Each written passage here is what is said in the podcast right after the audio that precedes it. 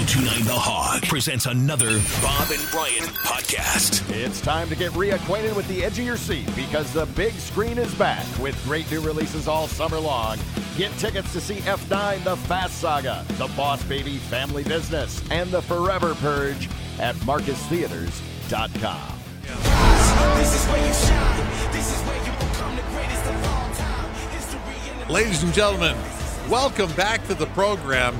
He always adds an air of class to the show from your Milwaukee Bucks. John McGlocklin. Good morning, John. How are you? My guys, Double B, I'm doing all right, and I love hearing you guys. John, the the Bucks are in the NBA Finals for the first time since you wore the jersey. Yeah, since number 14 was flying around on the court. That's a long time, guys. Been a while. Well, Been just a to, just to put it into perspective, how long has your jersey been in the rafters now? um, they retired it on December 10, 1976, and that is also considered the birth of the MACC Fund. Oh, oh, We- okay. Yeah, All right, yeah. there you we go. announced it. We announced it that night. And I apologize. I got some laryngitis going. Well, but, I'm sure it's uh, from all the screaming you're doing for your beloved Bucks. Down at the Deer District. right. Going crazy. Well, I, isn't that something? Um, I, I'll tell you what, man. Um, the fans of Wisconsin and the fans of Milwaukee, the Milwaukee Bucks, they have really made this state proud. Um, with the way they've turned out down there, it, it's remarkable, you guys. Uh, when you consider how many people are in the building and how many are outside, it's more like a football game or a Brewer game in terms of attendance. Well, they It's- filled it's up. They special fill up. see. They filled up the bowl, which is what nine, ten thousand people, the lower bowl, and that's ten bucks to get in. And then there's another twenty to twenty-five thousand standing outside, right? Well, now that they've opened up inside completely, um, they're putting in over 16,000. Uh, the building seats 17,1, uh, something like that, but they, they still have some space around the court. So then if, if you say there's 16 in and then there's 25 out, that's a, you know, that's um, uh, a football game or a baseball game in terms of size. If Yeah. I if I was going to go sit down in the Fiserv Forum to watch the game, I think I would want Rock's chair. You know, for you know, if the, if the Bucks aren't playing there and Rock is not not there, I think I would pay twenty dollars to have that seat. If it's ten just to get in, I'd pay twenty to have Rock's seat. What do you think, John? I think that's the one you would want. Um, when we used to, when I used to do games, uh, I sat right next to the bench, uh, so that's a good seat because you you have the coach in front of you and the players, and you hear what's going on. You guys would like that one. Well, I like to hear the chatter. I heard this morning that uh, courtside seats on the floor, those seats were going for as high as thirty thousand dollars a seat when the Bucks and the Suns are back here on Sunday. That's more than you made probably the year you won the championship, isn't it, John? It's exactly what I made thirty thousand. Back in back in '71, right now a seat to watch the game Sunday night is going to be more than you. It's going to be as much as you made for the year. Well, and it, yes, and think about how few people can afford that, and think about this, guys. If and I don't know what they're doing in Phoenix, probably going for more than thirty. But if it was in L.A. or New York, it'd be sixty, eighty thousand, which is sick. I mean, Okay. it is. It is a basketball game, and you can you can't see it on TV, you know, um, and and enjoy it. But it is remarkable what's happened here, and uh, now the Bucks have to win tonight. We're talking to John McGlocklin, the original Milwaukee Buck. Uh, John, what after Game One, the Bucks being down one game to none, what's your stress level right now? Well, you, you know, it, it, I think it does build, even though uh, players have to keep it pretty even, guys. Um, you, you can't get too high, too low. I, I recall in '71, Now we only had to go four games in the finals because we won, won it in the fourth. But I wanted to play a game a night. I wanted to play every night, uh, which we were used to anyway, and um, to get it over with because I wanted to get to that that ring. I wanted to get to that that trophy. I I just believed we were going to win. So I, I know these guys want to get to the next game, uh, but there's a certain amount of prep, uh, probably not probably game plan change um, that you have to go through, you have a day to do that. But um, I think for the Bucks, they know, look, guys, we want to get this game tonight because if you go back to Milwaukee, uh, 0 2, you have to win two at home. Um, and Phoenix has the home court advantage if it goes seven. And even though there have been some series, like in '74, where the home team won or, or lost, uh, the away team won each game. That's rare. The, the home court is a huge advantage. So, what do you do to neutralize or minimize Chris Paul? What would be your remedy?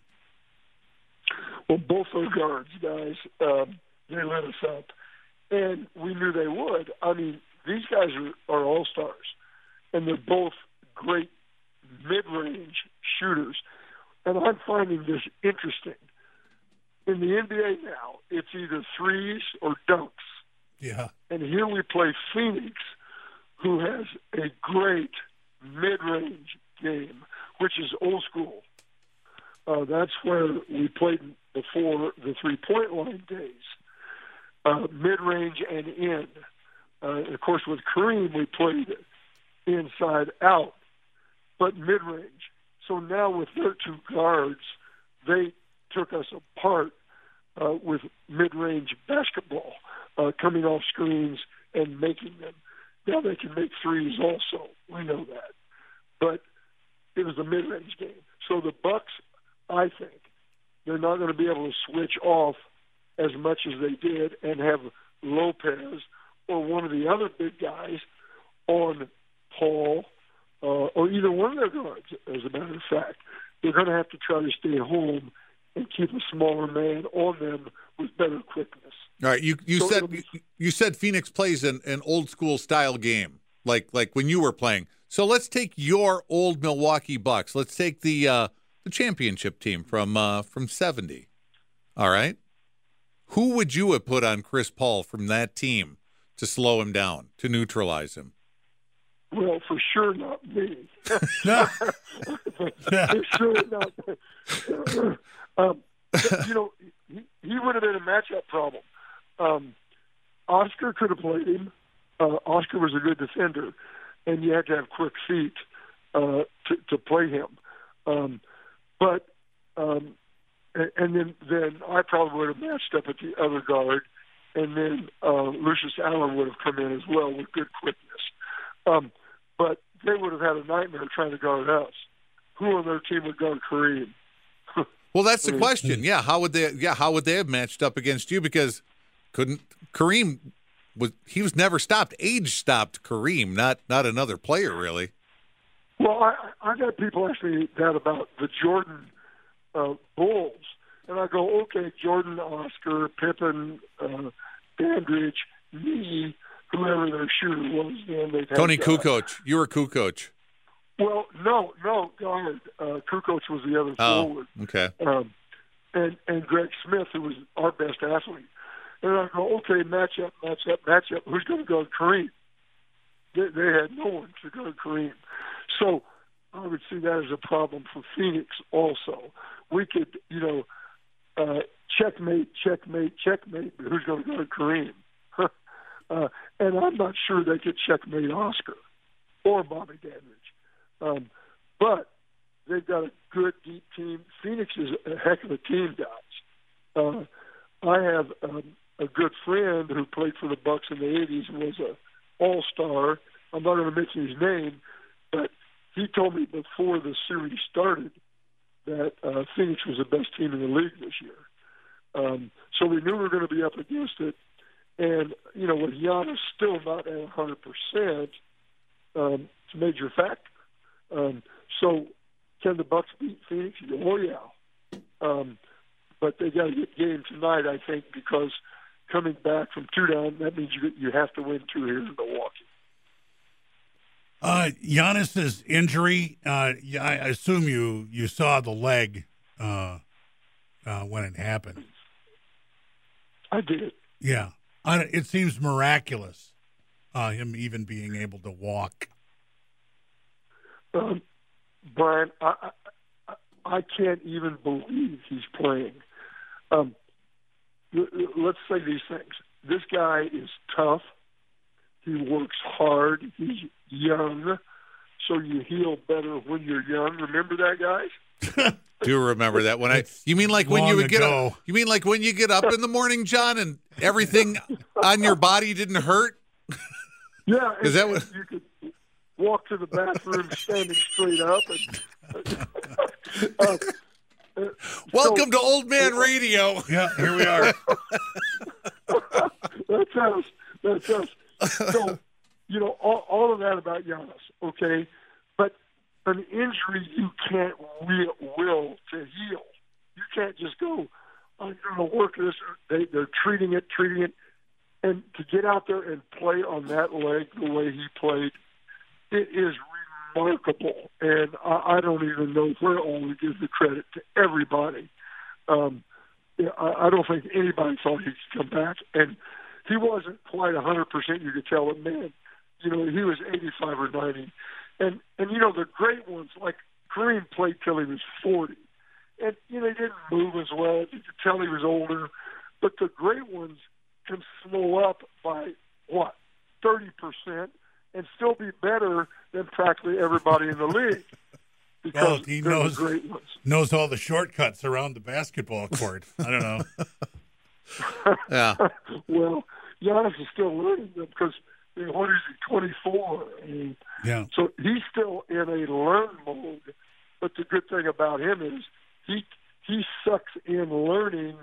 You know, uh, like the desert would suck in a rainstorm. I mean, he he um, he learns on the fly. He's remarkable. Where are you going to watch the game tonight?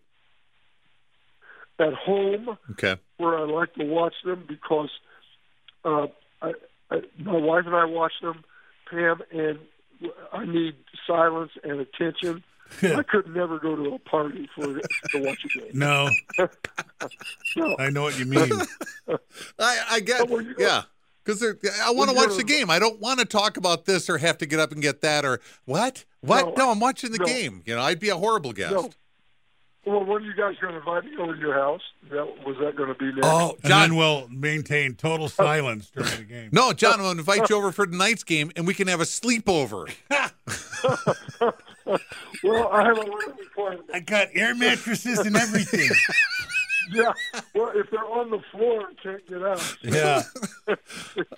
John, I just want to I just want to toss this out there. You are welcome to come to my house for any Bucks game you ever want to watch for the rest of your life. How's that for an open invitation? Well, I have never been in a house in River Hills, or isn't that where you live? River I do not. I do not live in River Hills, John. But I will give you if if you want, I will give you my address. But you have to keep I- it quiet down the DL, okay? Yeah, I know, I know, I know, Brian. I appreciate that very much, and I and I realize you're the one piping up like that, and Brian's silent. I, I know that. Oh, If um I don't want to steal Bob's moment of glory. if the Bucks if the Bucks win the championship, will you be down in the Deer District doing whatever you do to celebrate, twerking, chug- Raving. yeah, chugging beer, whatever, John. well, in spirit, I don't know if I can go down there. The the fans are so wonderful to me and loyal to me, but if I go into a crowd that large, it's a little scary. Um, so I'm not sure yet. Yeah. I'll have to reserve that answer for later. I think. Let's get there. All right, Yeah, before- let's get there. Before we let you go, because we're getting late here, when was the last time you talked to one of your old teammates that was on a championship team with you or made your championship run against Boston?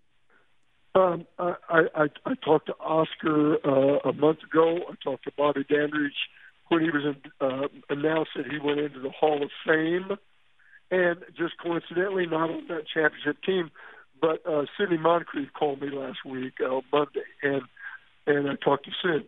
Um, so there's there's some connection that goes on for sure. Do you guys text or how do you do it? Do you just pick up the phone and call? No, No, we we we, we get on the phone. you don't go into a chat room. You and Nope. Hey, I liked your comment on Facebook. yeah, don't don't do that, John. No, and and and, and I've actually had some media people want me to give them Oscar's number, and I'm like, Yeah. "Are you serious? I'm not. I'm not giving out that number." And we- uh, but we do stay connected to some degree. I talk to Dick Cunningham uh, periodically, also. all right. When was the last time you talked to Jim Paschke, who called it a career this year? Yes, um, Jim called me uh, about two weeks out before the last home game to tell me, and uh, asked me to come on. So I did one quarter with Jim the last Bucks home game. So I saw him then, and we've talked since. And uh, on the championship one, Eddie Doucette and I talk uh, oh about once a week.